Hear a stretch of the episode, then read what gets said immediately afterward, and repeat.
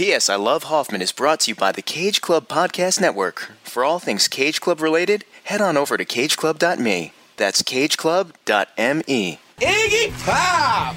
Amen! Let it rock! I'm a fucking idiot. Red meat, we crave sustenance. I'm an artist. Hello, my name is Truman Bobby. Why don't you have some fun? Fun. Tommy, that's a fake thing. Whoever she is, I'm going to find her and I'm going to hurt her. I've spent the past 3 years learning Finnish. I'm always home. I'm on cool. This is a process of dehypnotization. Shut up! Hey Hoff fans, welcome to this week's edition of the P.S. I Love Hoffman podcast, our love letter to the remarkable career of the late, great Philip Seymour Hoffman. I'm Brian Rodriguez. And I'm Kyle Reinfried. We're always home, we're always uncool, and we're always ready to talk great movies. And one of the last times I got to do that, so a little bittersweet. I know. But how did we get here? Well, I mean, there's an audioly documented I guess, yeah. path to how we got here by watching every feature Philip Seymour Hoffman film. Unfortunately, we did not get to watch every short film and every little thing he was in. We tried our best. We did miss one, that stupid culture thing. Remember that? Yeah. That Oscar short? We still haven't found it. It eluded us, so...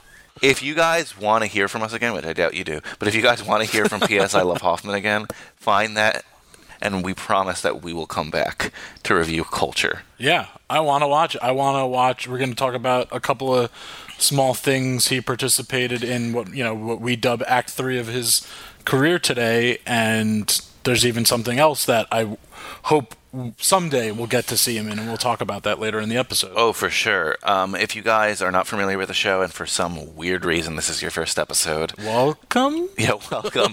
But so we split up Philip Seymour Hoffman's career into thirds, and after our Act 1, which was... Boogie Nights. Yeah, from Triple Boogie and a Par 5 Hole, his first film, to Boogie Nights. Yeah.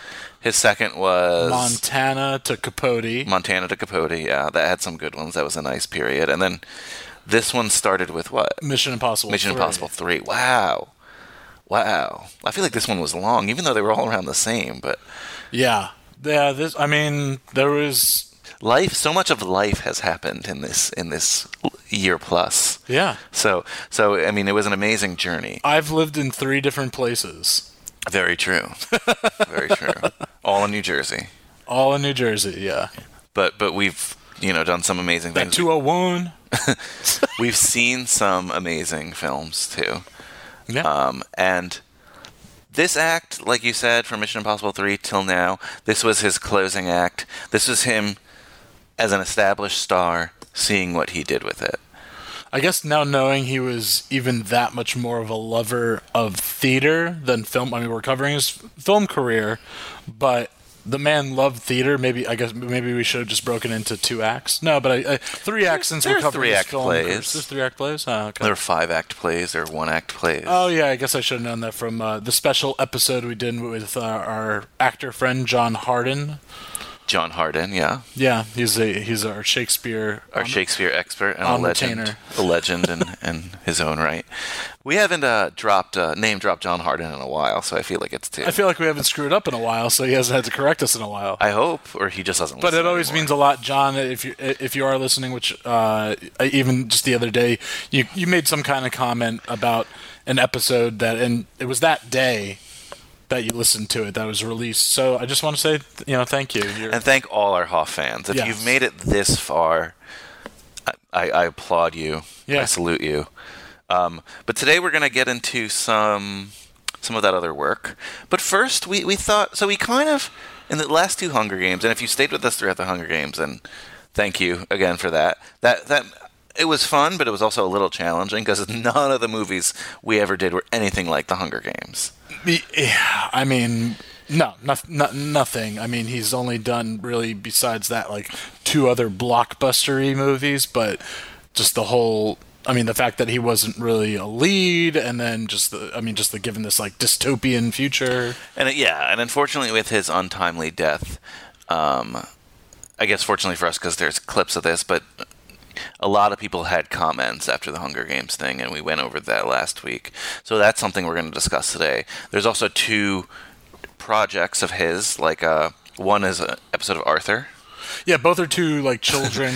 Yeah, one's a children's poetry thing that we watch, and it's interesting because it's like it shows Hoffman the family man. Yeah, and then we'll talk about Cosmic, you alluded to, an unproduced pilot of his, which became a different show. Yes, and also one of my favorite things, very very cool, but it's in the world of The Master and something. Oh, I forgot. Yeah, something that PTA did with unused shots and scenes. Yeah, so I'm glad because in this third act, P.T. Anderson has been important in all Philip Seymour Hoffman's acts. Yes. So I'm glad we got that as well. We also might have a surprise visit from a Cage Club founder or two. Possibly. We'll see about that. Speaking of visitors, on these act recaps, we usually, have a couple of our favorites come on and discuss some of these things, but we're going to really save that for our live event. The live event, which we announced on last week's episode and our Facebook, that we're super excited about. Yeah, it's on Saturday, April 21st. Arrive at 2 p.m. in Bushwick. The place is called Gold Sounds. Gold Sounds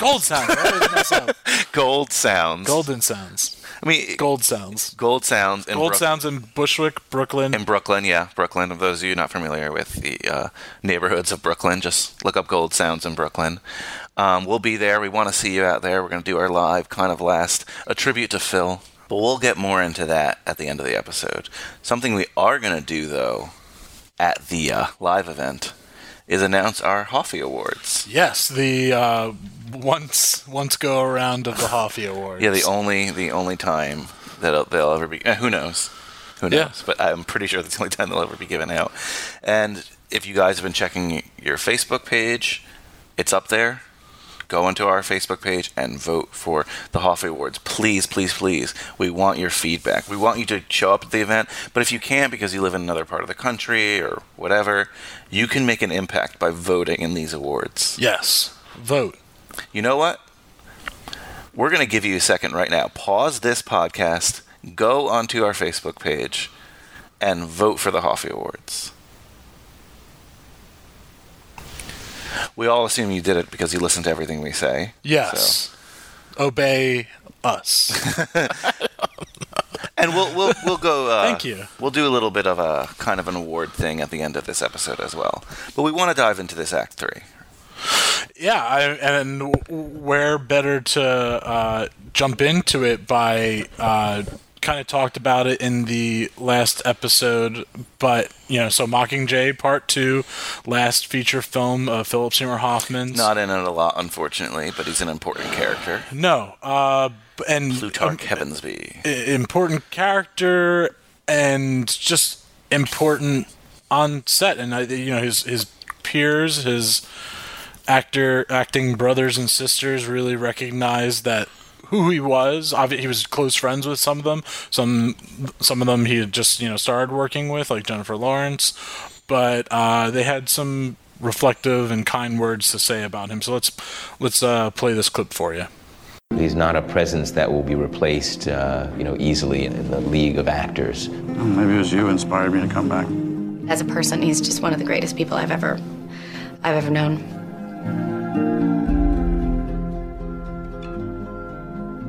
I mean, he's still such a vibrant part of all of our lives in the sense of the family that we built and the stories that we got to share. And, the shelf life of what he built in his career is eternal. And that's the most beautiful thing, is that we all get to sort of have a taste of that vibrancy. I think that'll be his legacy. I think he'll be a guy that we will always remember as one of the most incredible actors to live, and somebody that every movie you see him in, he creates something. He doesn't just put himself into the character. He takes on the character like a chameleon, so I think I'll be remembered for that, and just for being like a really funny, nice guy. Yeah, really, really awesome stuff there. These are the last people who got to share, at least the behind the camera work with him. And yeah, I mean, we're the last. I mean, I even forget like now how many. I think 54 feature films and. Just thinking all the way back to triple bogey on a par five hole, and then he's in one of this, ends his career with this big franchise. I mean, it's not like a franchise that I was in love with, like a Star Wars or something, but nonetheless, just to see this kid in the, like, one of the most indie films I've ever seen by a great filmmaker, Amos Poe, who, again, we had an amazing special episode with, so check that out if you haven't yet. But just, you know, it's just kind of humbling and just awesome to think about just that journey. He was such a great actor. Obviously, we do the show. You know, we feel that way. But he worked with so many amazing people. That's why this award show, or these awards that we're giving out, they don't feel too much to me. They don't feel, you know, they feel important because, like, it's about celebrating his career, but celebrating the people he worked with. He was in such great films, some not so great films, but he worked with such great people. Such great people. Both behind and in front of the camera. And he's someone that just always gave it his all. And, you know, I think, you know, led by example. Yeah, and we can officially say that now, seeing all his, at least feature work. Yeah. Is that there was hardly any moments where I felt like he was nailing it in. Look, he had some cameos here and there where you really can't expand with range. No, that you're going to do. But this is a guy, again, Joey and Manzi have told us that on Keanu, that there are some films where it seems like he's just not really, like, all there. And that's no diss to Keanu. He's apparently, like, the greatest guy in the world, right? But it's a rare talent. We lost a rare talent when we lost Philip Seymour Hoffman. And us watching these films has just reaffirmed that. Definitely. And that's why, I mean, we talk about the feature films, and I mean, we've talked, like, I mean, you could do a whole podcast supposedly on his theater career, but yeah, that's a little tough because it's not like they're recorded, and we're also definitely not the voice of the theater. No, not that we're the voice of the film world,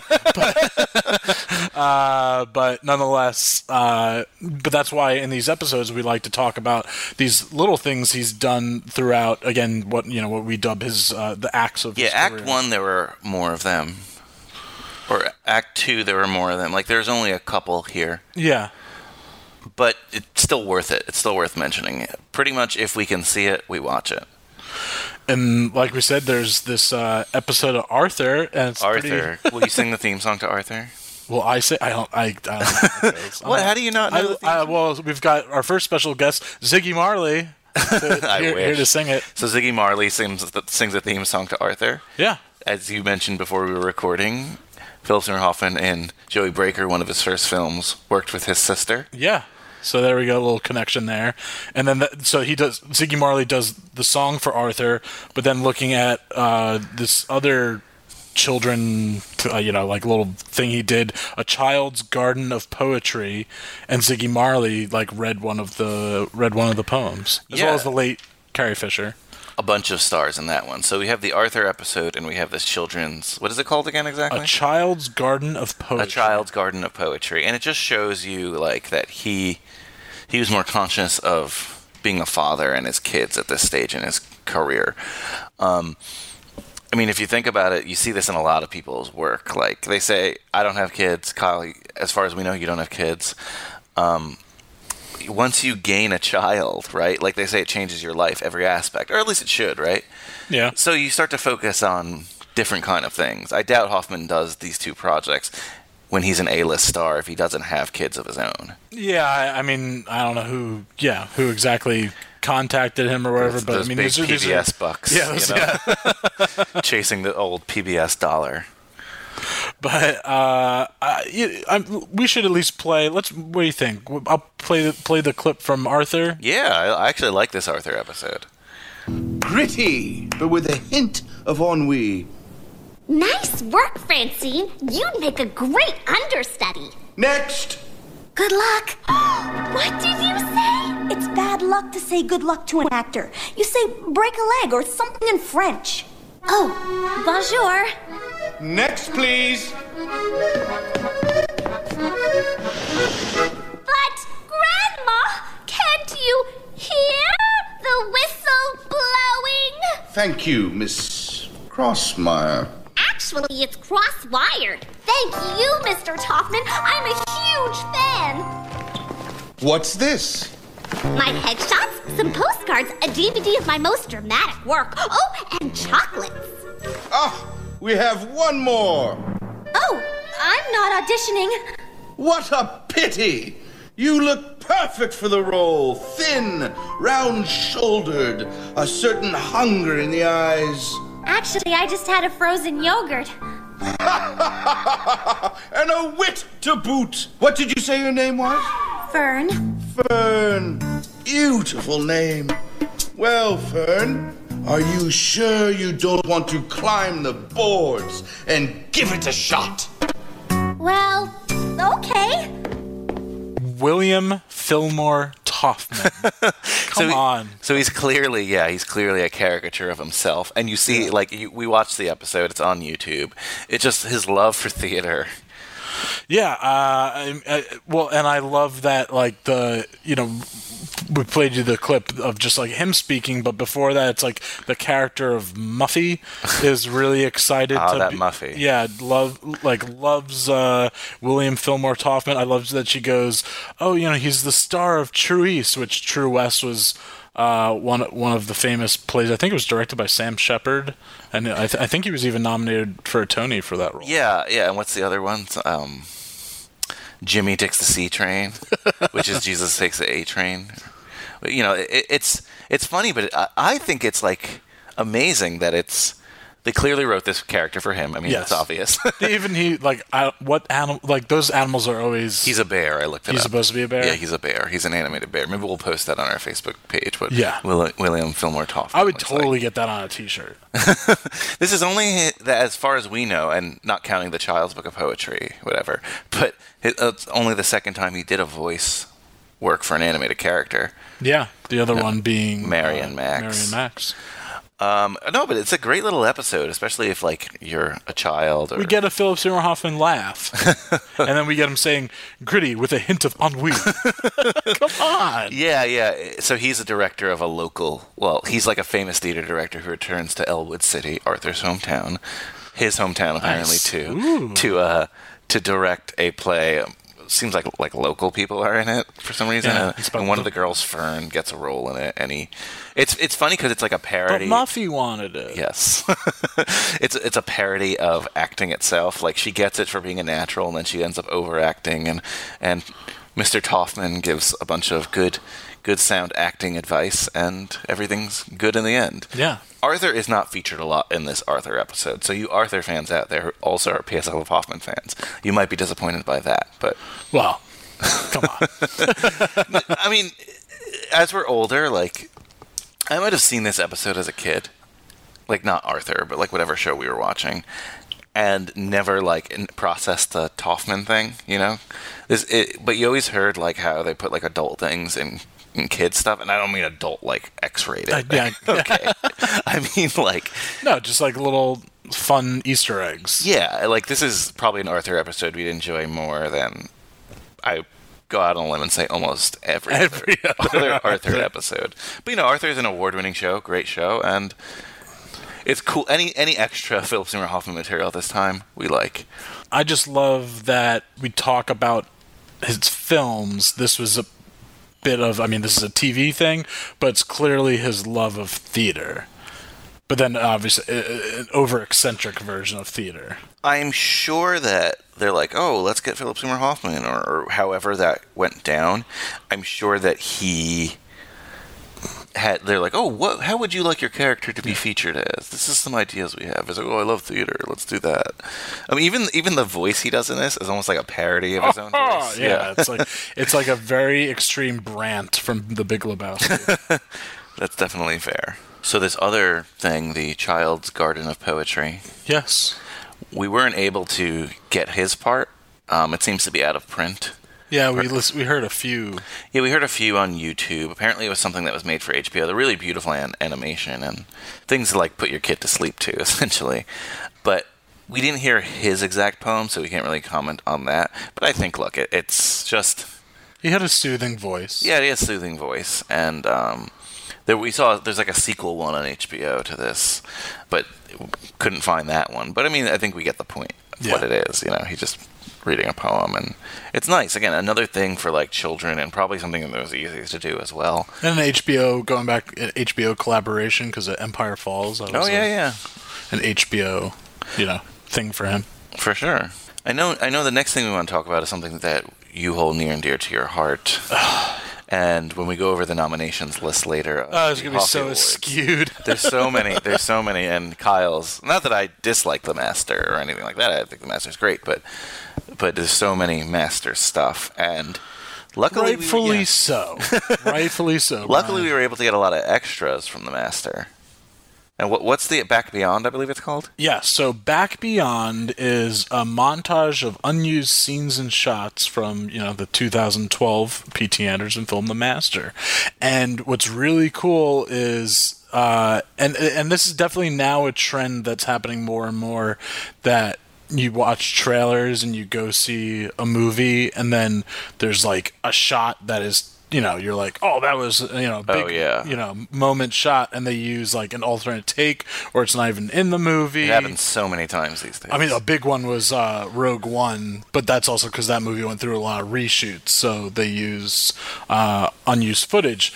But what's awesome is that this isn't just, bonus feature on DVDs, outtakes or whatever, like alternate takes.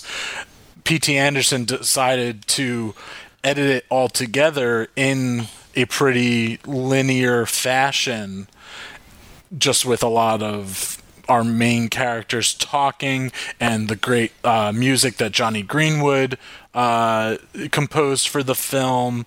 And it's just a real cool thing to watch. It's like 20 minutes long. Yeah, I always call it a companion piece, Yeah. It doesn't change any aspect of the film. The only thing that it kind of changes is, or not changes, but adds to it, is that there, and I think I mentioned this on the Master episode, is that it starts getting into a weird sci-fi fantastical place. Like there's this one shot that I just remember seeing in the trailer of like Freddy open. It's like when they go and they dig up the book, and then it just cuts to that book being published in like the movie.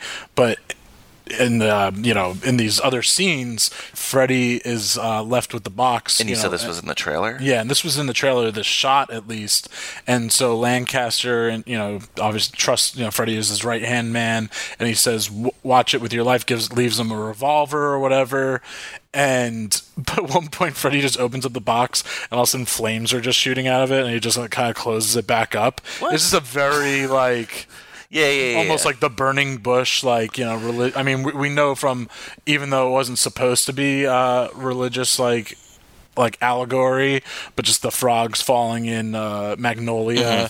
I think that P.T. Anderson just loves some weird visuals and just things to confuse, a little sleight of hand maybe. Oh yeah, and for sure. But yeah, none of this is like classic P.T. Anderson stuff in this thing. Yeah. But it's like I said, it's a companion piece. Like maybe that sci-fi element changes things a little, but I saw it as kind of in the fantasy of Joaquin Phoenix, just like the naked women thing. Yeah. That was more like he's buying in, so that's what he sees. I don't necessarily believe in the Lancaster Dodd religion, so I wasn't like...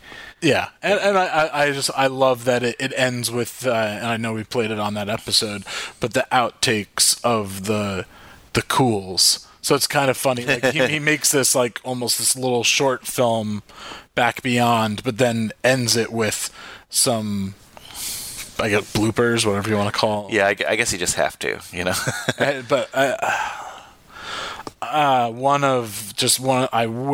wish I could have seen. I feel like that was just the beginning, of a beautiful on-screen relationship between Philip Seymour Hoffman and Joaquin Phoenix. I feel like they really could have just continued and been something people can possibly vote on later. Huh?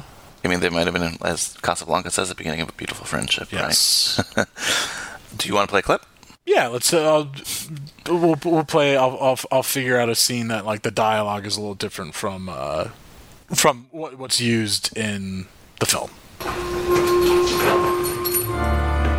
As a guardian of the good, I can think of no one to guard this more ferociously than you. Thank you. You'll be safe here. I'd prefer it if you stay here in the office. All right. How are you feeling? Fine. You feeling stomach pain? Yeah. Ringing in the ears? No. Left side of the body? I'm all right. All right, all right. Soldier, I'll see you in the morning. So there you have it. One of my, it's just, it's always, I mean, you can never be like, oh, my favorite film. Even, I can't even say, I'm so back and forth on whether that's my favorite P.T. Anderson film, you know, P.T. Anderson, Philip Seymour Hoffman collaboration, because God knows I love Boogie Nights, but it's just really fun to see like a little side, you know, another project. I guess technically this was the last thing then, if it was made at, I mean, it was all shot at the same time. Yeah, all shot at the same time. But you before the clip you alluded to, I mean, the Joaquin Phoenix, the great dynamic Joaquin Phoenix and Philip Seymour Hoffman had together, and how you thought that might have been something that he could have continued. I mean, this is as good a time as any to ask you, where do you think Philip Seymour Hoffman's career would have gone after Hunger Games, or what would you have liked to seen from him? I mean, you know, let's play fantasy right now. He was still alive, and he got his life together, too. I'm not saying, you know, hopefully. I'm not saying this as a perfect segue to the other segment, but I would love to have seen him in, like, TV, and I'm almost thinking, when just thinking like Joaquin Phoenix and him, imagine like them doing like a True Detective of some sort. Oh yeah. Oh, you know what? Philip Seymour Hoffman fits perfectly in the True Detective world. Yeah. Even like let's repair True Detective season 2. If he's that Vince Vaughn character instead, so much better of a series. Yeah, I didn't say series because the first one was good, but so much better of a season. Yeah, I mean, there's a new season coming out that I'm looking forward to, which with Mahershala Ali, who is last in the Hunger Games. Yeah, collaborator of Hoffman's. Yes, but yeah, I think definitely that. I mean, obviously, I would have loved to have seen him in. We've now had. 2 other P.T. Anderson movies that have come out, and yeah. Did he fit in the world of Inherent Vice? Could you see him in that world? I think so. I think he could have played... I can't think of a specific character, but... Yeah, that'd be interesting to figure out, because that was a book, so it wasn't like a new character would have been created for him. But who knows? Even like the Martin Short character, like, yeah. It could have been a small thing like that. I love Martin Short, Martin Short in that role was... I mean, who knows? Even maybe, I mean... Owen Wilson's character in some weird way. Owen Wilson, even Josh Brolin's, you know, because like he could take it in a different direction. Oh yeah, you know, wow, right? Yep, right? Yeah. I mean, Josh Brolin is a delight, and we have different opinions on the Brolin. Ah, yeah, I'm not the biggest Josh Brolin guy. I don't think he's like a genius, but I think he's a really hard working actor. I think he's a guy that people. I mean, it's not his fault. I think Hollywood tried to force him down our throat for a little period, and I'm still like a little sore from that, but yeah, I mean, we'll leave it at that. Yeah, it's not a Brolin podcast. But no, James, but but one of my James Barbara Streisand. That's Kyle's next podcast. Yeah, the Babs podcast. Not only do I call my Van Babs, but as my favorite female performer. Not Olivia Newton-John. Podcast. Yeah, Olivia Newton-John. Xanadu. Anyway, just thinking of Brolin's characters, like I think. Bigfoot, whatever his like name is on that. I love the moment where he kicks down Joaquin Phoenix's door and then just goes over and takes a handful of pot and just starts eating it. Joaquin Phoenix's face, like his eyes are all teary and just like, why would you, like, just like not verbalizing it, but like, why would you be doing this? Like, I could just imagine. Because Philip Seymour Hoffman was a physically, you know. And you know what's interesting about all this too to me? That like, he wouldn't have played it the same.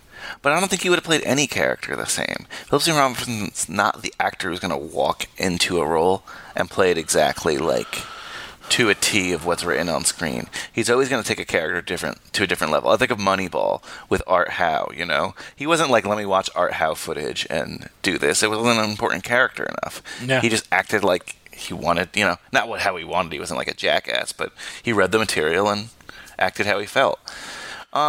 You know, that is a good question, though. Not like bragging about my own question. It's an obvious one.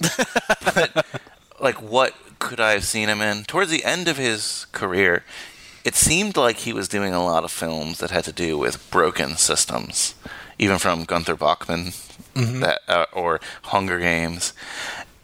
I wonder if he was more interested in, like, some political films or political thrillers. Yeah, I think that, and I really also would have loved to have seen him in as, like, in some, you know, he always played a mentor role, but it would have been nice to see him eventually take like a paternal role, like he's the dad. Yeah, like the dad, and like a cheaper by the dozen kind of thing. Yeah. No. No, just something dealing with, like, again, whether he would be the star of it or if it's like a he didn't mind technically dabbling in the young adult world. So I don't know, like. I would have loved to have seen him act just like in like a core family unit kind of thing. Are there any franchises out now that you could see him fitting into the universe of? Rogue One and Star Wars? No, unfortunately I don't see him in the world of Star Wars. I would never have seen him in Hunger Games, though. If he was in the Star Wars universe, it would be like a Laura Dern kind of role. Yeah.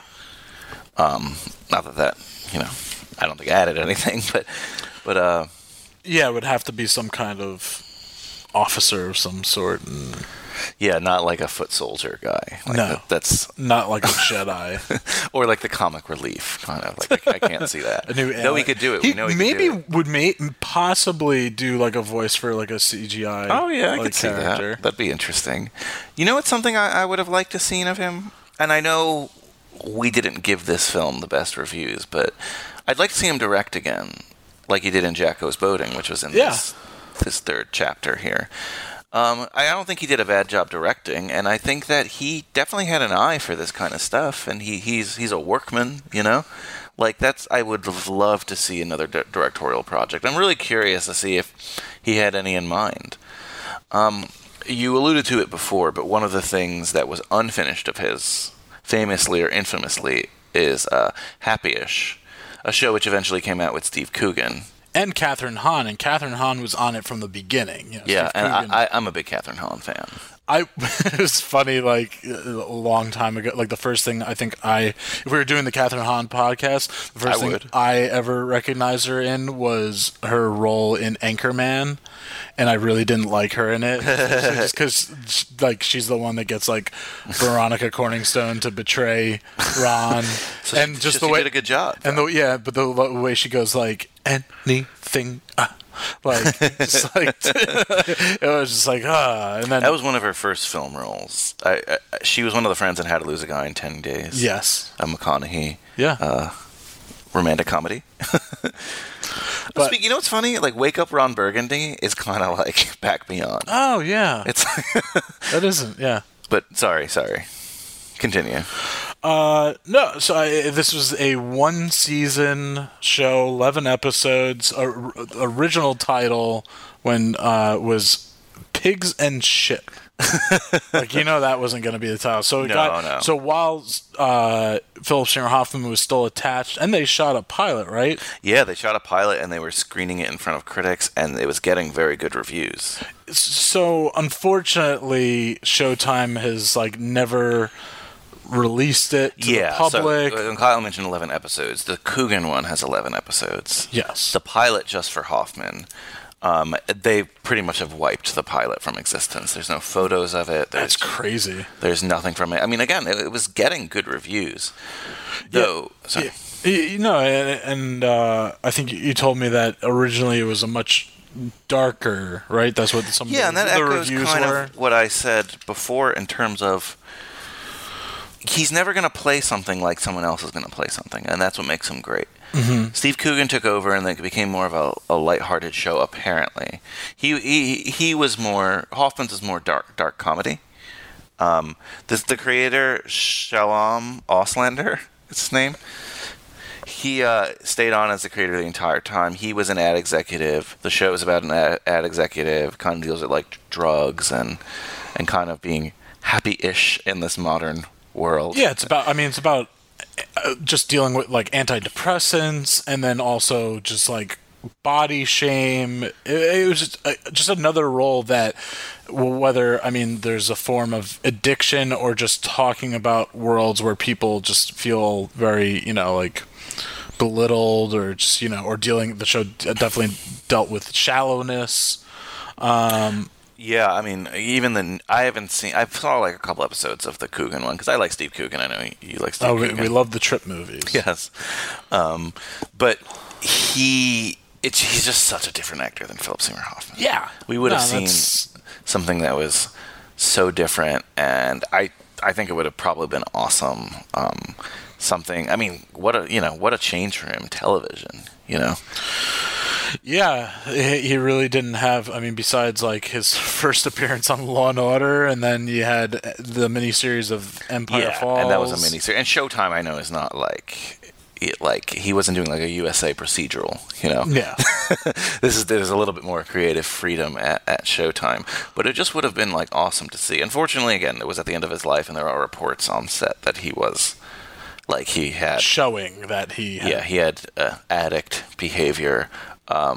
Apparently, he was kicking ass. I mean, and he even optioned a book, right? One of the books? That's how he knew the creator. Okay, he at one point optioned another one of his books to potentially direct or be in the film, and that never came to be. Maybe it would have. Maybe they would have had a great relationship here. Yeah. It's unfortunate, but Kyle, I echo your sentiment. God, I wish we could see this pilot. Hopefully someday Showtime wises up and just goes like, oh yeah, he was one of our greatest acting treasures. Maybe on the anniversary of his death. I imagine they didn't want to show it at the time because they wanted the Coogan version to and they want people to be confused or, you know, people are dumb. But so. I think it's fair, like, at some point, like, let us see this. Yeah. You know, let us... Release it because it's been 4 years already. Maybe on the 10th anniversary of his death or something. I don't want to wait that long, but no. Maybe we should petition him. So, guys, at Showtime, if you want another episode of P.S. I Love Hoffman, all our big Showtime listeners, release that, and we will do another episode dedicated just for that. That would be awesome, and we'd love to have you on as a guest. Showtime. Anyone from Showtime. Or Showtime as a whole. A custodian from Showtime. Someone who works in the Showtime building. Yeah. Someone who once was on Showtime. What's your favorite Showtime show? Kyle? Oh, it's... I don't know many. Yeah. Shameless? Oh, Shameless. Yeah, Shameless. I like Shameless. Shameless and Happy-ish.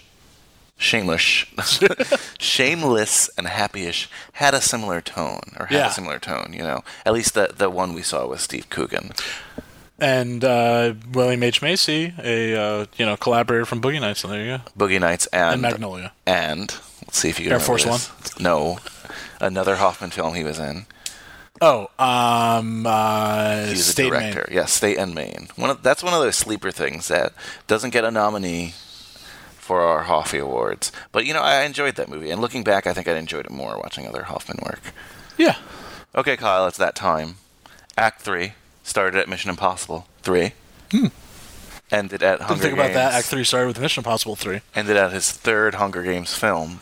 Oh. The third part, but fourth in the series, part 2. Oh. Boy, this is getting into number territories that Mike Manzi would appreciate. Wasn't there like a Jim Carrey number movie? Yeah, number 23. Whatever. Babe Ruth, number 3. Great Bambino. Actually, Philip Seymour Hoffman could have possibly played Babe Ruth in a movie, I feel like. I could see that. Anyway. Sports guy. Yeah. So, yeah, Hunger Games. Well, I'm blanking on the name of the last Hunger Games. Mockingjay. Part 2. Okay. What was your, I guess, I know the answer, I think, but what was your favorite late career Philip Seymour Hoffman film? I'm going to have to give it to The Master. Come on, it's The Master. You are The Master's biggest proponent. But a lot of people like it. It's just polarizing. It's not a bad film. It's just polarizing to some. It's amazing. It's just like one of the most beautifully shot movies. It's the final collaboration of PTA and PSH.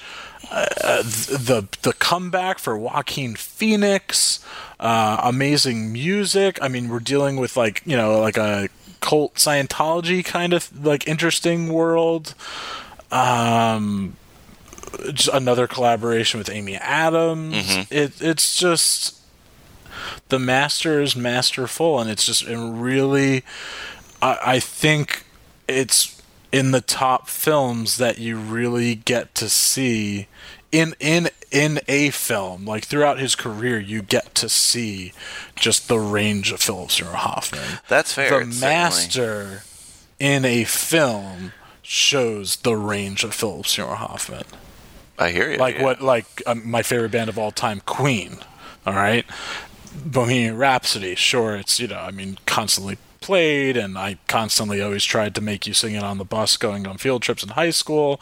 But I once heard a great, and pretty much almost like what I just said about Philip Seymour Hoffman, was that what most bands try to do in a whole album, Queen did in a song.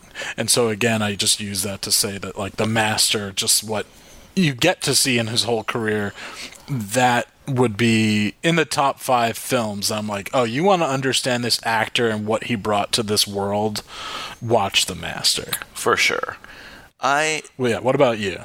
Favorite film is tough. It's really tough. I mean, God knows there's plenty of others in Act 3 that I absolutely love and I just adore. Let's talk about his 2007 quick.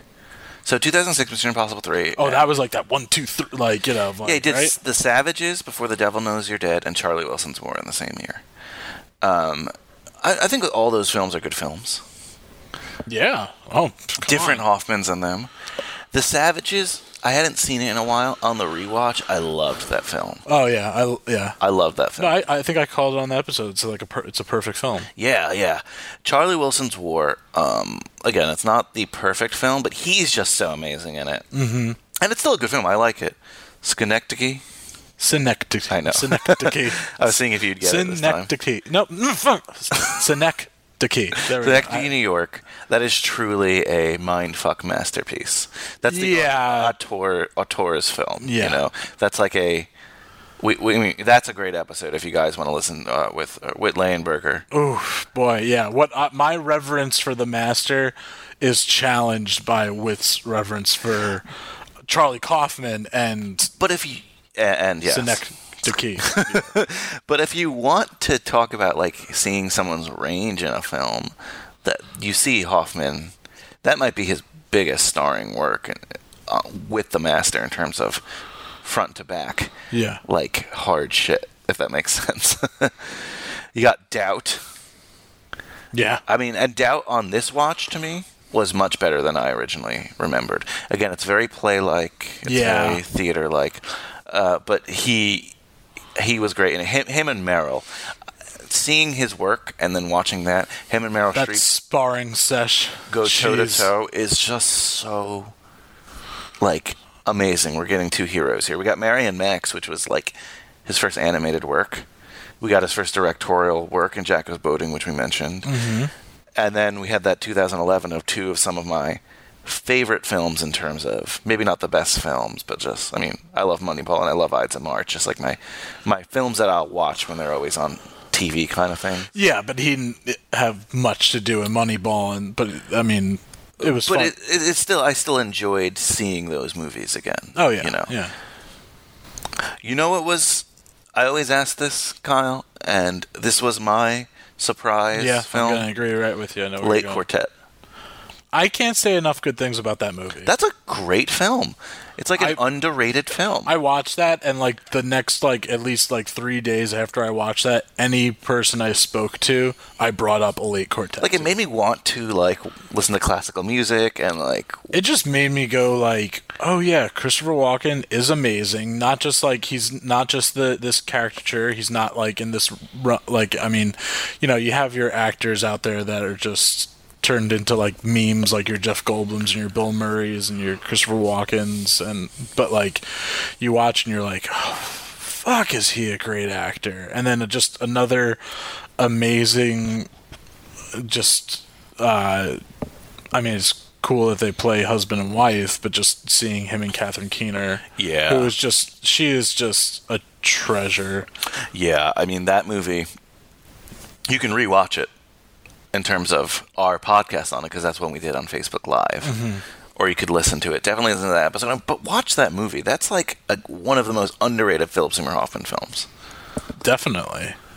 I love this dialogue because this is what inspired us, besides all the other Cage Club.me network shows, having award shows. This is what inspired us to kind of do an awards thing, because it's up for debate, some of these like great Hoffman films and the people he worked with. Yeah, I mean, just saying Catherine Keener, I'm just like, but then I'm like, oh crap, Meryl Streep. Oh crap, Amy Adams. Like, who was he? You know, like if you had to choose, like, you know, what were you know, his like favorite, like just even female collaborator. You know, he seemed to work and share more scenes with, you know, re-collaborate with women. Yes, for sure. If you are good listeners, you've already voted. But guess what? Happy day. You can vote again. You could vote as many times as you want. Oh, happy day. So I'm going to right now. Kyle, feel free to comment wherever you'd like, but don't tip your hand on who you voted for. Okay. I'm going to run down right now the nominees for our Hoffy Awards, which again will be announced at our live event at Gold Sounds in Brooklyn, Saturday, April 21st at 2 p.m. Be there. Also, the episode will be released on that following Wednesday so if you can't make it. But please make it. We want to hear from you. 25th, April 24th. One lucky fan will get an autographed shirt off Kyle's back. I'm joking. What? I don't know. I'm trying to see what we can entice people to go. You know? No? You'll get to meet us. But we want people to go to the show, Kyle. Not. Oh, yeah. Okay. Okay, right off the bat, the first thing we ask is favorite Hoffman film. And we have Capote, Doubt, The Master, Boogie Nights, The Big Lebowski, Almost Famous, Connecting New York, Charlie Wilson's War, Moneyball, and Along Came Polly. Ooh, those were some good movies. But there's so many other movies, too, to And Along Came Polly, definitely, that was a Kyle pick that needed to be added there. Well, not that I disagree. All right. Yeah, well. But this, just want to be clear, this category is not necessarily his best film. It's just the best film you think he was in. Yes. We have best catchphrase. That's going to be fun. A lot of fun ones in that one. We have best film moment, and that's, you know, it's pretty simple. Best moment he had in a film, not just the moment in general. Best freak out, which kind of overlaps with film moment, but sometimes it doesn't. Yeah, but he had some premium freak outs. And you mentioned, like, the actresses he worked with. Best female co-star, and that's specifically in one film. Not like collaborative over film. Okay. So that's Jennifer Lawrence in Hunger Games Catching Fire. I picked Catching Fire because that was my favorite one. Yeah, you know, that's fair. Of the one that that is my favorite one. Meryl Streep in Doubt, Julia Roberts in Charlie Wilson's War, Laura Linney in The Savages, Amy Adams in The Master, Catherine Keener in Capote, and Julianne Moore in Boogie Nights. That's a tough category, I think. That's a tough category. I know who I voted for, though, but I won't say it. Best male co-star is Al Pacino, Scent of a Woman. Ow. Robert De Niro, Flawless. Crawfish Daddy Al Pacino. Paul Newman, Nobody's Fool. Tom Cruise, Mission Impossible 3. Joaquin Phoenix, The Master. Brad Pitt, Moneyball. Tom Hanks, Charlie Wilson's War. And Ryan Gosling, Eye of March. We threw that in for our Gosling. Daddy Gosling. Boyfriend Material, which you can listen to on club.me. That's dot. Emmy. Now I'll go over this one. I'm not going to go over the guy one right now, but favorite Hoffman collaborator, actress. Now, this is different from the other categories, more like the Oscars, one film. Yes. This is a category of who collaborated with him best personally. Yeah, you know? Like a little toe-to-toe in a scene. Toe-to-toe in a scene and overall bodies of work. Nice. So you have Julianne Moore in Boogie Nights, Big Lebowski, Magnolia, and all the Hunger Games films. Catherine Keener in Capote's Connecting New York and A Late Quartet. Amy Adams is The Master, Charlie Wilson's War and Doubt. Amy Ryan in Capote, Before the Devil Knows You're Dead, and Jack Goes Boating. And Jennifer Lawrence in all the Hunger Games films. I think you're saying it wrong, too. You're saying Schenectady. Yeah, no, I did. That's why I said, ugh. Oh, okay. Because I messed it up. Oh. You know what movie I'm talking about. It's Schenectady. You got me. Yay! So we have that category for male actors as well. We have favorite Hoffman collaborator as a director. Some interesting names there. Obviously, P.T. Anderson, but you got Francis Lawrence, who did all the Hunger Games films with him. Yeah, and you have a Charlie Kaufman, though they only did one film. It was a lot of work, and some others there too. And even Philip Seymour Hoffman gets a nom for his own category, working with himself. That's favorite comedic performance, some good ones there for sure. Favorite supporting performance, so that's Hoffman in a supporting role. Favorite lead performance, that's kind of obvious. Hoffman in a lead role. Favorite character, and that's just like, not necessarily his best performance, but you just love the character he helped create. Good ones there. You got Scotty J, Lancaster Dodd, Owen Davian, Gust, Sandy Lyle, Brandt. Good category there. Most wasted Hoffman performance. I'm curious to see what people say for that one. Favorite Hoffman archetype. So that we have. We spent time trying to figure out, nail down. Break his career. What falls. Because, some, characters cross into multiple. Definitely. There's some you could put into. There should be some debate here in terms of if that's a buddy or if it's a mentor. But the archetypes are political insider, best buddy, rich / popular / weasel, villain, broken man, social outcast. Oh, and mentor. Duh. Yeah. Curious to see what we see there. This is a Kyle favorite, this category, the next one. Favorite Hoffman mustache. Yes. You kind of have to see the picture. I was just like, we had to. Come on. He plays some roles with some mustaches, so you know what? Definitely check that one out. That's more of a picture category than a... Yeah. Favorite Hoffman voice and accent. That's one of my favorite categories, because you have Gunther Buchmann. Yeah. A Most Wanted Man. Max from Marianne Max. Oh. Rusty from Flawless. Well then. Come on. Truman Capote from Capote. I just wanted to... That's Adam Sandler. Dan Mahoney from Owning Mahoney. Oh, it's about time. And Lancaster Dodd from The Master. Not animals. Yes. Most obscure film role. That's going to be interesting. I don't want to tip my hand on this one, but there's one to me that's pretty obvious, so won't mention it now, but definitely look it up and...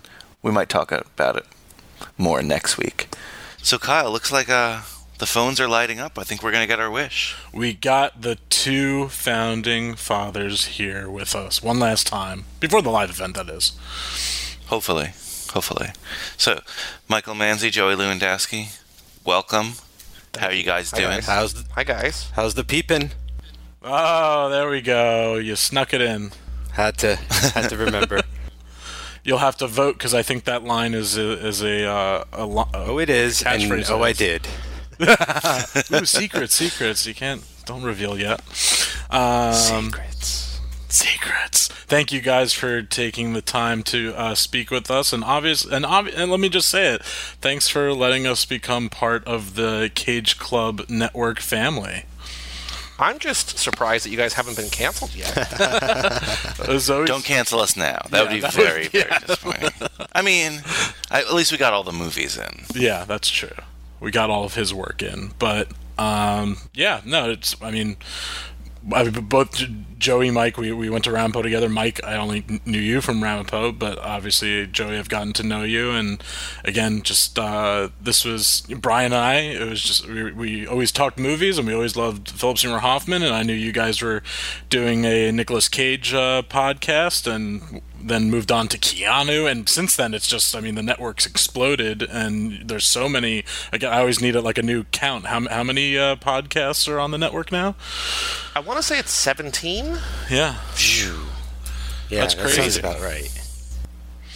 And so that's like Bravo level of shows. Yes, yeah, so all you Hoff fans out there, our show might be ending, and Brian and I have some stuff in the works, but there are so many other great, great, great podcasts on the network, from the Cage Club family, from these two guys and from other people as well that you should all be listening to besides our delightful P.S. I Love Hoffman. So we're going to keep it short with you guys because we're hoping to get you in on our live show in 2 weeks. But my question to both of you is, with the whole P.S. I Love Hoffman and Hoffman films in general, I guess what's your biggest surprise from not just the third act, but the entire, catalog?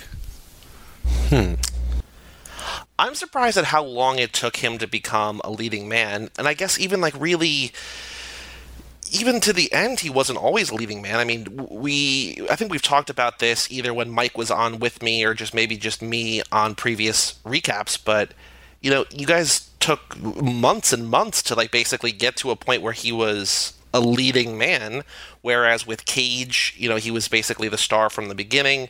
With Charlize, she was the star, or she's like the female lead, at least from like the third movie or something. Mm-hmm. So, and Keanu was sort of in between somewhere. But it just surprised me because you think of him as this prolific character actor, and I guess that's sort of where he falls.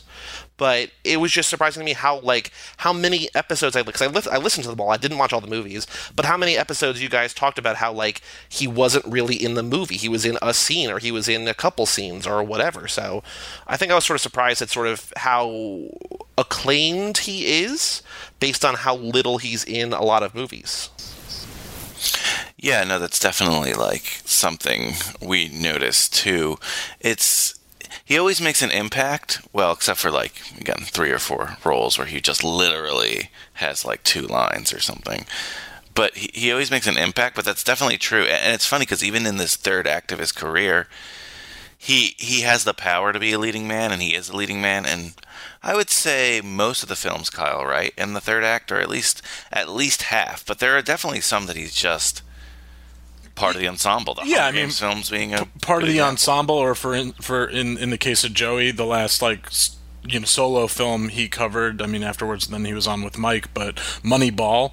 That's a very small part, and I mean, I think he did a good job. There's the whole thing. We won't get into it. Listen to that episode if you want to hear about it. But like Art Howe, didn't think that PSH portrayed him well. But again, that's not like he was just doing his own version of him, but I mean, he was still good in the movie. But yeah, that was just, I think, a moment of reteaming with a friend of his, director Bennett Miller, and being part of a fun production. But that's the Jonah Hill Brad Pitt show, that movie. For sure. So, Mike, what about you? Yeah, what about you, Mike? Well, I guess first and foremost, the one thing that stuck out to me the most about everything just in general is that you got Amos Poe on. Like, you had a director who directed Hoffman, who made like an actual feature film and had like a great conversation with him. Like, that blew my mind. That's just one of the happier moments of my life. Yeah, that's like one. I think that's up there with like the Marco episode that Joey and I did with the network. That's one of our. I feel like that's like a prestige episode because. That's a great episode. Because of Amos, definitely. That was great. I loved that you guys managed to pull that off. I don't know how you pulled that off, but bravo. That is all I needed to say to Joey. If you want to fire him, it's up to you. But as far as I'm concerned, we can keep him. So that's first and foremost. And then otherwise, like something weird that I noticed, Joey nailed it when he said he's a character actor. And it's weird. I never actually thought of him that way because I've just always been like, I don't know, like magically drawn to him and his presence and his performance. I mean, much in the way, I guess, that Paul Thomas Anderson talks about just being like, I need this guy in my life or something. Like, I feel like he's just got that quality about him as a person. Like, you can't really make these movies he's in without him, his presence and everything. But it's kind of weird how like he started with these indies mixed with like these blockbusters, and he kind of crested to being like the starring role character, sort of like in the middle of his career, and then he kind of ended with these indies and these blockbusters. So I thought that was kind of like an interesting trend going on with his choices there. Of course he did. He didn't know was his ending. No, of course. No, but just the way that he picked projects, he was always, like doing both, And then you talked a lot about his theater work, but it's always like It never occurred to me how much he spread himself out across genre films like that before. Right? Yeah, I just counted, and as far as the films that we considered Act 3, so again, that's from Mission Impossible to Mockingjay Part 2, that's 19 films, and 10 of those he is the lead. And then you have a movie like, for instance, Charlie Wilson's War, where he's one of the leads, but I can consider that he's a lead in the movie. So you have movies like that, but then you have small movies like, you know, that then you even get, I mean, a cameo in Invention of Lying, but then Pirate Radio, where he's part of an ensemble, or the Ides of March, where he's, you know, part of this, like, kind of trio, I think, between the Ryan Gosling, George Clooney, and himself. Yeah, and I think the pair, like, if you contrast the episodes Joey and I were on together, you know, you have The Devil Knows You're Dead, where he was one of the two leads, I'd say, with Ethan Hawke, and then you have God's Pocket, where then he falls back into sort of this ensemble cast, like you're talking about now. So, so that's kind of interesting too, and also the whole God Devil in the titles there. I was like, it didn't occur to me, but that was cool too. Awesome. Well, so we want to save some other questions for our live show. So I guess on that note, what's cool on Cage Club? What? Plug away. What isn't? No. I don't even know where to begin with that question. That's a lot of possibilities. So I will hint that for the live event, I may have two co-hosts in attendance, potentially. Nice. Potentially. So maybe we'll have a real sort of gathering of the minds. This episode comes out when? This Wednesday? Correct. Yep. So also today came out, this is what I want to plug. So today we made a very special decision that you may or may not know that someone on our network, someone that we cover, recently went through a major life change. Channing Tatum announced that he's separating from his wife, Jenna Dewan. I did not. And so pick up on that. Oh, we moved the Step Up film up 2 months, and we covered Step Up today. That is now available to listen. The movie that they met on, the movie that they presumably fell in love while making, their chemistry is undeniable in the movie. So we moved that up to today. So it's a very special episode of Magic Mike's. So if you want to see basically the opposite actor from Philip Seymour Hoffman in Channing Tatum, go check that out. It's our 5th episode, I think. Wait, what? Yeah, 5th episode. So go check that out. And then we also have, you know, Gosling and Too Fast, Too Forever and Zack Attack with Joe 2. And then over with Mike, we're still plugging away on Charlize. What episode of Charlize we have coming out this week, Mike? I am not prepared. You could for this. Friday's episode. Wait, but tell them about last Friday's episode. You go ahead. You tell them about last Friday's episode, because this is. I want your apology tour to continue. Yeah, well, it's gonna keep going. You know, it's now left the Theron and it has come over to the Hoffman. But you can hear me lose my cool. Should I say that? My mind? I don't know. I really lost it on last Friday's episode of Watch the Throne, where we talk about waking up in Reno. I was just a movie that I genuinely loved, and it's perfectly fine. Like, it's charming. You know, it did not deserve the browbeating that I gave it, but boy, did I go to town on that movie. So if you want to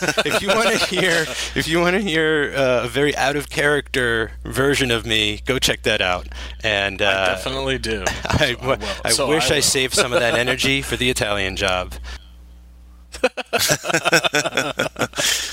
All right. Oh, and then also, so next month on Third Time's a Charm, you guys are the guests. So Ooh. Check out that episode it comes on. And that's the Rocky 3 episode. So, and that's your first episode with 3 guests, right? So that's truly a magic. That's number. Right. Or not 3 guests, 3 people. 3 people, episode 3, Rocky 3. So check that out. So there you go. A lot of 3s. Numbers are lined up. So there you go, Hoff fans. If you haven't gotten enough of us yet on May 3rd, besides you should be listening to all these podcasts, definitely tune in for that one where Brian and I guest on Third Time's a Charm for Rocky 3, where I think it's all safe to say that we all love that movie in its own special way.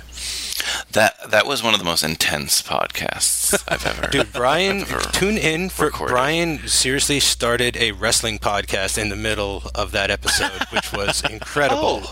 There is actually talk. Jordan of Wistful Thinking, Jordan Poland Clark, has told me that she wants to start a wrestling podcast, so that might happen on the next. What? I know that social media supervisor Dan Colon is a huge wrestling fan, and I we realize that we have so many people in the network and guests and everything. Yeah. Like Joe Two likes wrestling. Holly Gore loves wrestling, who's not a host, but she will be sort of a co-host on Cinemakers down the road. I'm pretty sure that I'm like the only person in the entire community that we have that does not watch wrestling. Like I think everybody else in some way or another. Brian and I even watched WrestleMania. That was, I mean, Brian does. Yeah, we were at a WrestleMania party. Yeah. Cage Club Wrestling Roundtable. I need to guest on this. The turnbuckle? My audition tape, like you said, Manzi, is that Rocky 3 episode. Yep. Because I go really in-depth into the Thunder Lips. Yeah, and I allow it, too. I want it, so I let it go. Tune in. It's good. Well, yes, definitely. Thanks, guys, for coming on. Hope to hear from you in 2 weeks. Really excited about that.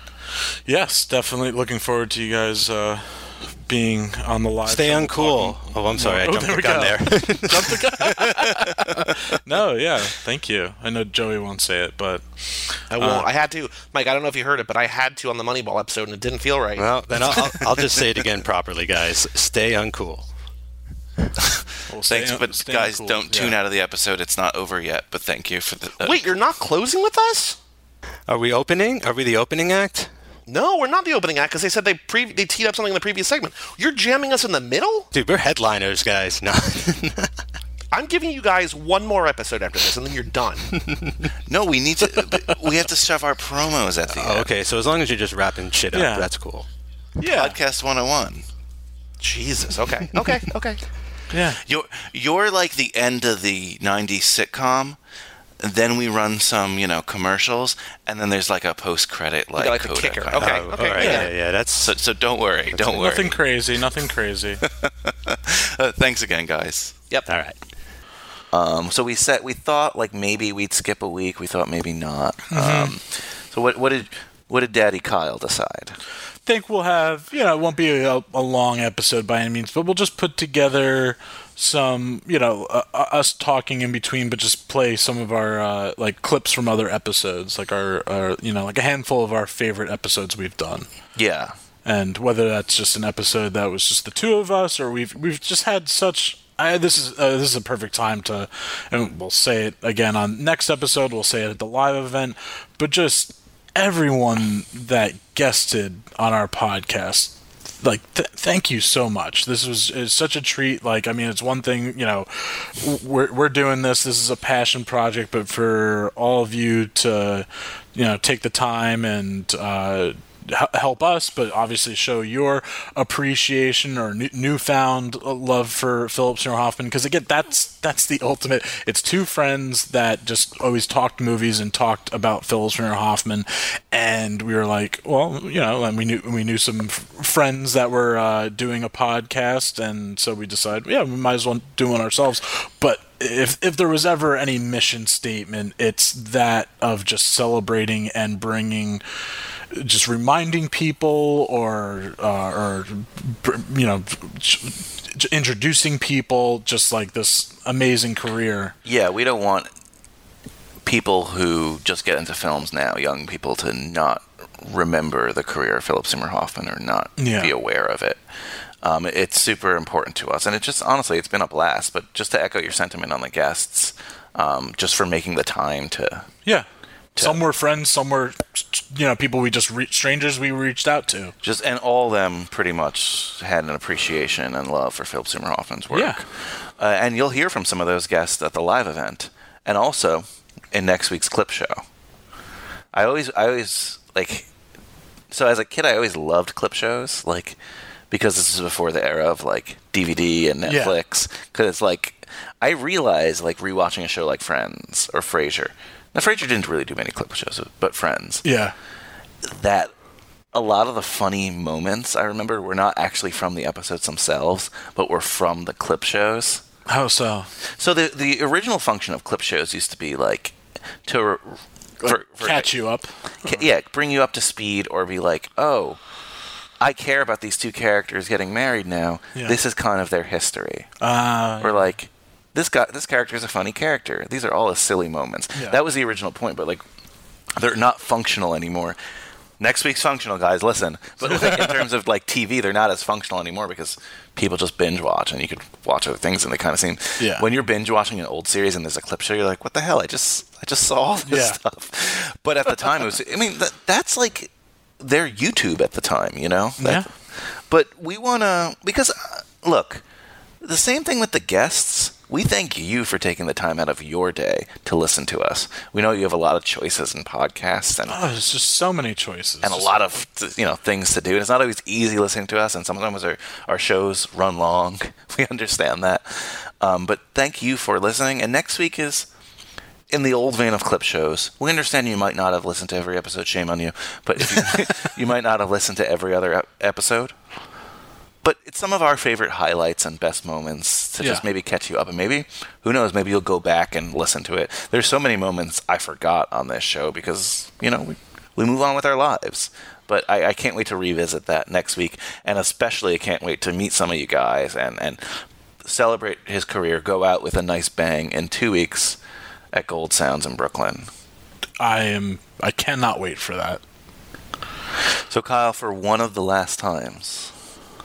do the honors. Tell our guests what they can do. You guys just always stay uncool. Don't, Don't be cool. Don't be cool. Stay uncool. Stay uncool. Where did you come from, baby? How did you know I needed you? How did you know I needed you so badly? How did you know I'd give my heart gladly?